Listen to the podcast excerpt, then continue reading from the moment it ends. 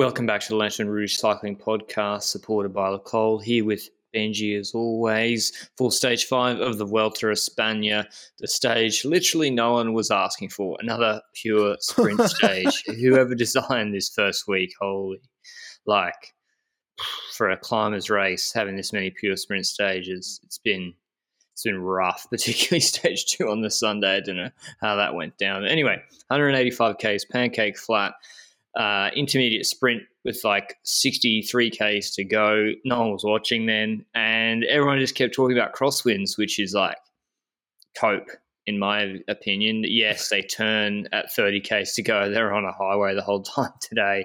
It looked like UAE stage, honestly. And um, yeah, there was supposed to be strong enough wind there, I guess. But typical break, Benji. Um, it's just that we've had every other sprint stage. Yeah, we've had uh, in the breakaway once again. Spoke about him a few days ago. Uh, he's that U23 time trial guy. Then we have uh, Sanchez, something like that. I'm talking this from my mind this time around. And uh, Lazkano of Caja Rural also in the breakaway. Of that breakaway, we had uh, Lazkano hold on the longest. And, well, the gap to from the breakaway to the peloton was actually quite noticeable. You had two minutes with like 30k to go. Usually they try and keep it at like one minute, but this was all because of the nervousness going into those last 30 kilometers, like you mentioned. But hey, before that, at 50k to go, intermediate sprint, Philipsen taking uh, more points than Démare there. So uh, a few people commented and asked how the point system works for the intermediate sprints. It's uh, 20 to 10 points scaled down from first to fifth in this race. So it's kind of like the Tour de France, but not as many people getting points, basically. And uh, yeah, Philipsen and Démare took the uh, lowest two positions. So uh, I think like 13 and, and 10 or 11 and 10 points, something along the lines of that. But uh, that wouldn't give too much change in the uh, points classification because we know that the winner of today will likely hop over the other unless Jakobsen wins today and keeps the green. But hey, we were all waiting for the sprint. And uh, yeah, we can talk about the echelons as well. You know, the one echelon that Cherny pulled is it an echelon if it's just the same peloton and no one gets gapped? It's an attempt to an echelon. Okay, he's attempted to create an echelon. There were no echelons created. It looked to me like he was just still doing his pace, but just moved to the middle of the road and everyone fanned out behind him. That's the thing. Even if the wind conditions are correct, if the strong teams who do have rouleurs just want to punch sprint, they're just going to really stay in front. I mean, it's not like Ineos didn't bring – Rowe or Kwiatkowski. They've just got poor Dylan Van Baarle doing a lot of that work at the moment. And yeah, Quickstep and Alpecin weren't interested, I don't think. And it was up to really Movistar. They got some decent rouleurs, but they weren't fast either. They saved their energy. Everyone stopped eventually, about 12 Ks ago. Everyone decided, all right, it's going to be a bunch of sprint, chill out. Everyone's freewheeling. Jumbo move up the right hand side. They go, move up the right hand side, move to the left. It's going to be all calm, run to the finish. Peloton compresses, huge crash. Like literally half the peloton looks like goes down. I couldn't see what exactly happened, but I think it was Mads Schmidt, Danish national chair, might have clipped his front wheel uh, on Caja Rural guy's front uh, back wheel, and then it was just everyone went yeah, down. Is that, was, uh, is that correct? Well, what I noticed is that you want you have these riders that are trying to move up on the, up on the right side of the road with their team when uh, the peloton is leaning to the left side of the road. So Bora came up from the uh, right side of the road and decided to merge into the train at the front. And one of those wires merging in caused the Caja rider to have to brake a tiny bit. And that tiny brake made the inattentive Mads Würtz Schmidt right into the back wheel of that rider. Yeah, I think you can't really blame the guy because these these crashes happen every single bloody day in cycling. So but it's it's just noticeable how such a crash happens so swiftly and how it can take down a half a peloton like that. And the victims were uh, a lot. And one GC rider that is very notable, Romain Bardet, losing a significant amount of time today. I think four plus minutes, although I don't know it by heart, but he was coming in together with Nieve and a Bora rider that were the biggest uh, victims. But also, once again, the red jersey yeah, Rein Taaramäe went down two days in red, two days he's crashed, neither of which were his, his fault at all. Just a, he didn't look banged up. It just looked like he had a mechanical, so he had to wait to get his bike. And that's what held him up. Whereas Bardet look, is physically looks very bad, so we'll have to wait. We haven't got the news yet. He's obviously being checked now. whether he abandons or not or continues. But yeah, Bardet very banged up. Taaramäe not. He was pulling strongly. Intermarché took a long time to drop any teammates back. It seemed like they only dropped them back with like six Ks, seven Ks to go. Yeah, but I've also got the feeling that he's not a GC rider, you know. So I don't know. I don't oh, think they have. Come on, it, it's what? it's Taaramäe and Red, man. Come on, dude. Taaramäe and Red tomorrow is bigger than Riccardo Minali coming eighth again in a sprint. That's true, but uh, what do you mean? It's I not a big deal. They, I don't think Andre Intermarché is trained for this. Maybe not. Well, they're not used to be in this position. Arctic Race in Norway is anything to go by, but yeah, I mean, it, would, it, it, probably wouldn't have mattered anyway. To be honest, it's just he was riding on his own for qu- quite a while. Like it took a long time for them to drop yeah. back to him, uh, which I thought was surprising. Like Dana Grand Tour's jersey, leaders' jersey is a fair bit, but uh, to be honest, it was so close to the finish. Everyone's it's like ten k's to go. They really weren't racing that hard. Everyone did pretty much put the brakes on because we saw Movistar had almost their whole team caught up with Bala, I saw uh, for certain.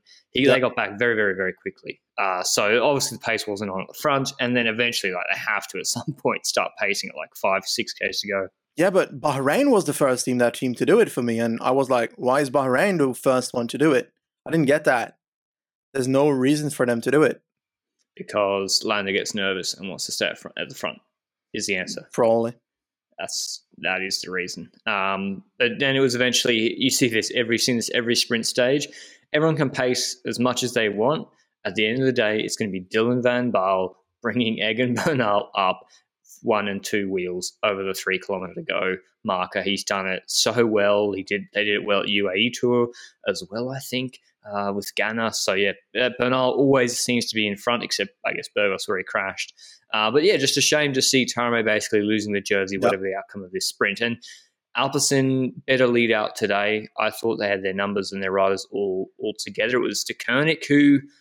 Like, how would you rate the Deceuninck lead out so far this tour, Benji? It's, it ain't no, it ain't no Seneschal, Mørkøv, Lampaert uh, sort of quality lead outs or what we saw at the tour. I think it's been a bit average for Jakobsen, to be honest. Yeah, it's been a bit chaotic to say the least, and it feels like Jakobsen has to do a lot alone. The stage when he had yesterday, he had to move up in the corner himself. It wasn't a rider that brought him to the front of the race. He had a rider bringing him to a position that he needed to be in to move up in the inside corner. But yeah, like compared to Mørkøv, who would actually control basically the outcome of the entire race, because a Mørkøv would be near the front and I feel like they spent Černý a lot in those echelons and they kept on riding in well the echelon attempt sorry. I keep calling it echelons but was a was a single file peloton.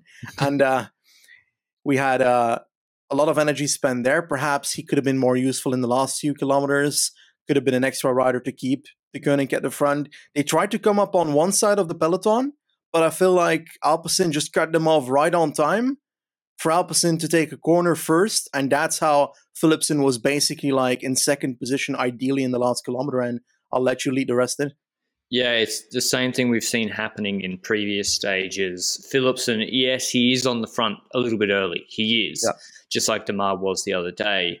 But the problem for Fabio Jakobsen is he has in between him and Philipsen and Van Lerberghe didn't didn't bring him anywhere, to be honest. Um, because I'm looking at the shot at 800 meters front on. Van Lerberghe is yep. not not bringing him up. He's got Molano, Matthews, Dainese all between him and Philipsen. And the problem is when Philipsen jumps, which super well, it's weird. The FDJ lead out, Démare kind of got squeezed, or everyone moved over onto Guarnieri's wheel, and then Démare was in no man's land again. Philipsen switched on and switched off. Jakobsen's got those guys on Philipsen's wheel. When Philipsen jumps admittedly early, he swings to the left. He's got Dainese on his wheel. They they let the wheel go just a little bit. They're never getting over him. So for Jakobsen to actually contest this, he's got to come around them and then move up, you know, five, six bike lengths in the wind. Not able to. Philipsen holds on with a really, really long sprint. Impressive from him. And yeah, Jakobsen comes second. It's I did say it was good to see these guys are going back and forth, each winning stages. Jakobsen yesterday, I think the Alpecin lead out was better today. I think it's better, the best lead out in this race. FDJ, yeah, what did you see from Démare Benji? Because he's come 10th.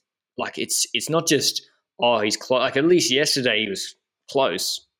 What happened again today? I feel like whenever we see Démare this year, not last year, but this year, with a train, and his train isn't able to bring him to a perfect position, he doesn't end near the front of a race. And perhaps this is because if the victory is not there, he's just not sprinting for it. If he's in eighth position, what what's the point to spend energy on a on a final sprint that you know you can't win? If you're a sprinter like Démare, who has won stages in, in Grand Tours a lot, so uh, I think that's part of it. I think if he keeps on going, he could end seventh or eighth for something, but why would he care?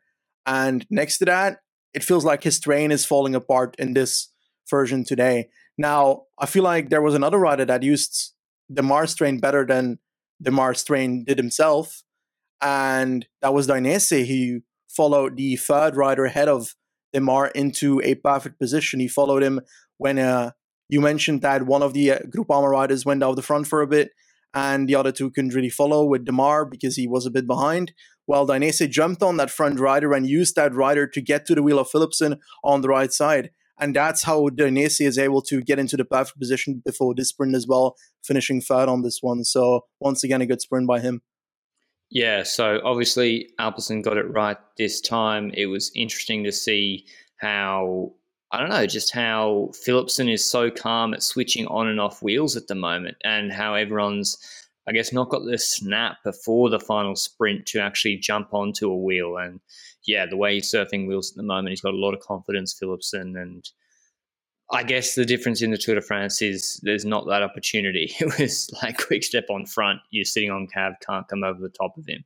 Uh, before I read out the top 10, another, word on our show partner, Le Col, who produce performance cycling apparel. They've just announced an extension to their deal with Drops Le Col, the uh, women's cycling team, which is hoping to move up to World Tour level soon, extending that partnership until the end of 2023. If you want to use our discount code LR Vuelta20, that's LR Vuelta20, all caps, you can get 20% off all Le Col items, even if they're already discounted at www.lecol.cc.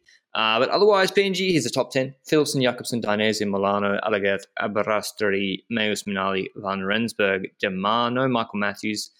He's in the group. It came 25th. Not sure what happened. Maybe got caught behind in the crash. Rein Taaramäe loses the jersey, unfortunately, and Kenny Elissonde takes it by default because he was in the break the other day. Um, who else was in the break with them? Dombrowski. Was yeah. he was he caught up in the crash as well? Like how yeah, Dombrowski was caught up in the crash. So Kenny Elissonde takes the Vuelta leaders jersey because he was in the break the other day. He's got he's got a five second gap on Roglic. That is going to be very difficult to keep uh, after tomorrow's stage, which is the first. It's basically the punchers pure sprint stage. It's 160 k's downhill and then pancake flat on the coast, and then they do a 2K 8.7% climb, the Alto de la Montaña de Cullera. It is steep in about 500 meters in. It's 12% for 500 meters, 6%, 7% at the start, 12% for 500 meters, 9% for 500 meters, and 7%. It is screaming Roglic to me.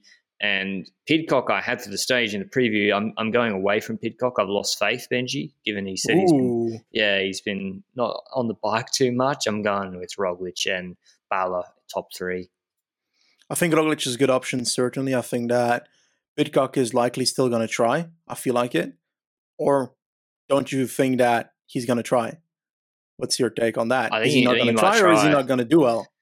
He might try, but I don't think his legs will, you know, like even if he's on top top form, you still probably take Roglic like as a favourite. So if that little two percent, three percent that he might be off, uh, yeah, I, I got to go with Roglic when it comes to other riders that I see doing decent here, I'm curious whether uh, Simmons will top five on this one. I don't know no how way. good Simmons is on this on, on this finish. I want to know how good Simmons is on this finish. Ah, come on. No shot. Uh, I'm curious what Groschartner does on a finish like this. I find it difficult to believe that he can uh, beat Roglic on a finish like this, certainly, but also looking for a top five position. Like, he he's done decent on a finish like this back in uh Tour de Var just after Mollema, but Mollema is not exactly the uh, the best puncher in the world. So uh, well, actually. Aren't they teammates? What am I saying? I'm probably saying the wrong race, but anyway, I'll just continue talking. Otherwise, I could do well. I don't know. Ah. Schachmann, he's been pretty Mm. banged up. Schachmann, um, he's like crashed a couple of times. I really, it, this stage shows, like we said it numerous times, Israel Startup Nation shouldn't have sent one of Martin or Woods to the Tour de France, and there would have been a big chance for this stage. Uh, like Martin beat Roglic in an uphill sprint last year. I'm, I'm very, very surprised that Thing neither of those two were sent. if you know that your name is Roglic and you see this finish, you're no way in hell going to put your team at the front. Which bloody team is going to pace knowing that this finish fits Roglic? I don't know. That's that's the big question. Is why are we talk- for Ramburu, I bet you. why are we talking about the GC favourites when, again, has been you know as you mentioned, Jumbo Visma don't want the red jersey because you know at stage seven, very difficult to control. It's 152 k's of medium mountain all day, with a climb of 9k six percent in the first 10 k's, which has like steep sections at the beginning. Do they with Roglic only on five seconds? Yeah, they're like, well, if we go there, Roglic is just going to have to sprint, and he's going to beat Kenny. so, um, I don't know. It's a really good point, Benji. So maybe, maybe we'll see a break. I don't know. It'd be that'd be a pretty. it looks just a weird parcours to have a breakaway win, but the team dynamics feel like I don't know if anybody's going to be interested to pace on a stage like this, knowing the kind of competition they have, unless their name is Movistar and they still believe in Valverde on a finish like this. Movistar should pace. They should because, like Valverde. No, it's like when Alpecin paced in the Tour de France on a sprint stage or sent a rider up to pace. Like, Mhm. yeah, you're not the favourite, but if you don't pace, you can't win. You only have Yeah. so many stages that suit your riders. Valverde's maybe It's someone got- in the breakaway. yeah, well, maybe. I doubt it. But Valverde's got 10, 15% chance of winning. Still decent. Like, it's still, an, you, you miss all the shots you don't take. Uh, otherwise, yeah, Ciccone. Rob Stannard? Too, Too hard? Too hard. Um, I liked Pidcock, Narvaez, Knox. Didn't Knox do well at Flèche, Benji? No, Knox will not do this. He doesn't have that punch. what about Andrea Bagioli? He's a bit of a dark horse. He didn't climb Yeah, but- the other day. The problem with Bagioli is that he's performed well across his career so far, but it's always been in the type of like flats or false flat uphill sprints and not necessarily the punchy climbs after a rougher parcours. Like, for example, Tour de l'Ain last year, I think, wasn't there a stage where he uh, was relatively good at? I vaguely remember something like that. Yeah, he won the first stage. That's the one I mean Yeah. the one uh, just ahead of uh, Roglic on a finish that is not like this, but there was a hill and then a flat section to the line. And then this year, once again, Tour de l'Ain, I think the last stage, I recall him getting second in that, but that was more of an uh, offensive stage where they decided to attack each other, the one Storer one. So I don't know. Uh, I'd have to see it to believe it, to have Bagioli win this one, but I'd be curious to see it. I'd love to see uh, kind of a, a Van Sevenant move, but there's no way in hell that he's that he's doing this. yeah I love it, but that's Bahrain is interesting. Yeah, like Bahrain, Tratnik, is it too hard? Haig is good at uh, sort of Liège Flèche sometimes. So I don't know. I don't believe it. Yeah, they're going for Landa. I don't know. Probably will be a break win and our hearts will be broken once again. But that's enough on this stage in the preview of tomorrow. We'll, uh, yeah, thoughts and uh, tears for Rein Taaramäe denied another day in the red jersey. And we'll see you with the recap of the stage tomorrow. Thanks, Le Col, for supporting the show. Ciao.